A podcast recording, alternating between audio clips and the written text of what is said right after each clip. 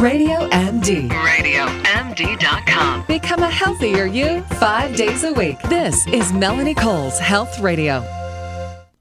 Climate change is affecting human health more than doctors have noticed in the past. Pollen, wildfires, temperature change, pollution are all getting to us. Asthma seems to be on the rise. So today we're talking about the effects of global warming on public health. And my guest today is Dr. Lynn Goldman. She's the Michael and Lori Milken Dean at the Milken School of Public Health. She's also a pediatrician and an environmental epidemiologist. Welcome to the show. So, Dr. Goldman, how do you see climate change affecting human health the most right now? What do you see as the most important effect that you're seeing?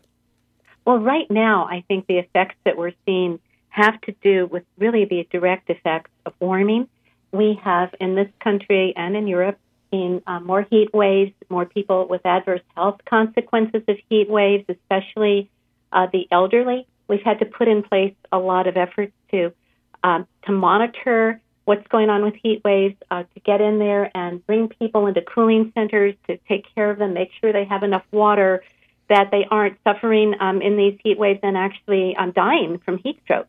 The other thing that we've seen is that we have seen increases in air pollution and that we think are related to climate. When when the when the air is hotter, there's it's favorable for more formation of ozone that's harmful when it's down uh, here on the surface of the earth. That the air that the ozone we breathe is bad for us. It's a little confusing because the ozone that's way up high is good for us. It protects us from ultraviolet rays, but but it's not good to breathe ozone, and especially if we have asthma or tend to have asthma, it can trigger asthma attacks. And so we have seen that already. And then the last thing I think we ought to mention is the impact of climate on weather. And this is something that for a while was very controversial. We weren't really sure that changing climate would change the weather, even though it's kind of common sense that it ought to. But I think we've become very certain now that we see more storms, more severe storms than we used to. And people's lives are very much impacted, including their health. When you have something like a Hurricane Sandy or a Hurricane Katrina, we can't say that individual storm was caused because of climate change, but we can say we're having more of those and that they're more serious and that the impacts on people's lives are more serious. And and then parts of the country we're seeing, you know, flooding on a regular basis in coastal areas. And and of course up in Alaska, melt, you know, melting of the permafrost right under people's homes. And although that sounds like well it's an economic impact when you have flooding, or when your home is shifting and you have to move out of your home, but that's also a health impact because it does have an impact on our communities. And, you know, communities are especially important for children, providing that support um, for, for raising our kids. So the thing is that we, we, we talk about all of these, and, and you knew probably that I'm going to ask you, but you are a scientist. Dr. Goldman. And, and the fact is that this has become a political hotbed. Why do you think, from all of you scientists and at the CDC and NIH and everybody else that's saying this is happening, why has this become political at all?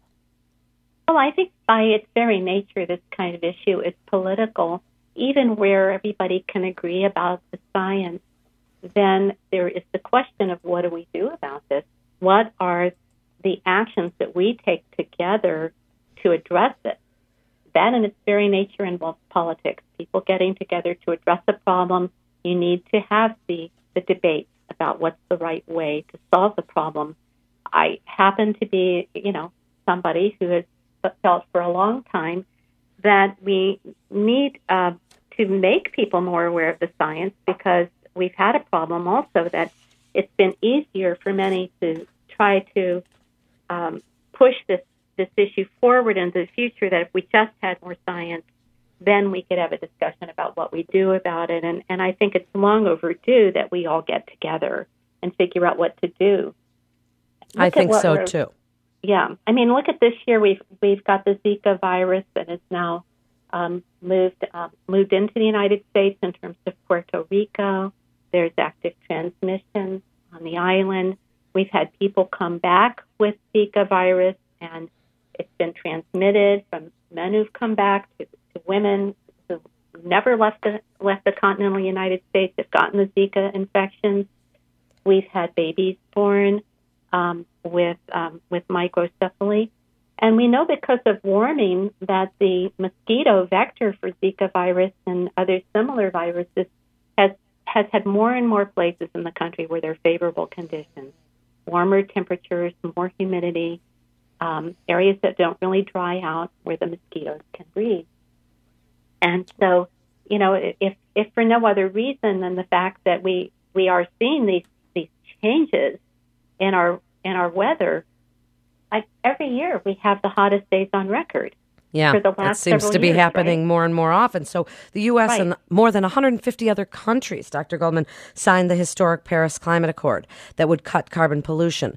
Do you think that this kind of an action, when other countries jump on board and we all say, yes, you know, this is definitely something we need to address, do you think that that's going to help human health over the way long term, or might we see a difference soon? I think it's very important, and I think it's things are going to move much more quickly because of the Paris Agreement. A political issue, but rightfully so, has been, you know, we we need to see a framework that involves large countries like India and China that are rapidly increasing their their emissions, and some of the earlier frameworks were really giving them a pass. China now is setting up a cap and trade system for, for carbon, which we haven't even been able to come anywhere close to doing in the United States. We have states who are doing it. California is doing it. But engaging those countries, I think, makes a big difference in terms of the politics here. We want to make sure we're competing on a level playing field in terms of our economy. I, I think that's understandable that people have those feelings. But the Paris Accords are very helpful. Yeah. So, what would you like parents and consumers to do in the last minute and a half or two minutes here to help to to reduce their own little health risks and to kind of help the environment in general? Well, I think that we can all be more careful about conserving electrical power and other energy use. It's just in the way that at one time our kids used to come home and tell us that we needed to recycle and we needed to quit smoking. I think our kids are going to start coming home and saying, why don't you shut off that computer when you're done? Why are we leaving the lights on? Why can't we use lower energy appliances?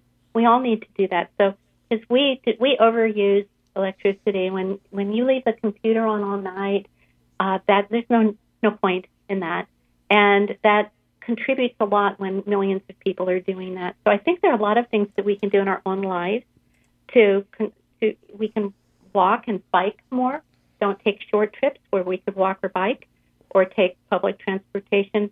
Many, many actions that we can take. And I do think it's the younger generation going to be pushing upward on us um, um, adults to get us to make some of these changes in our behavior.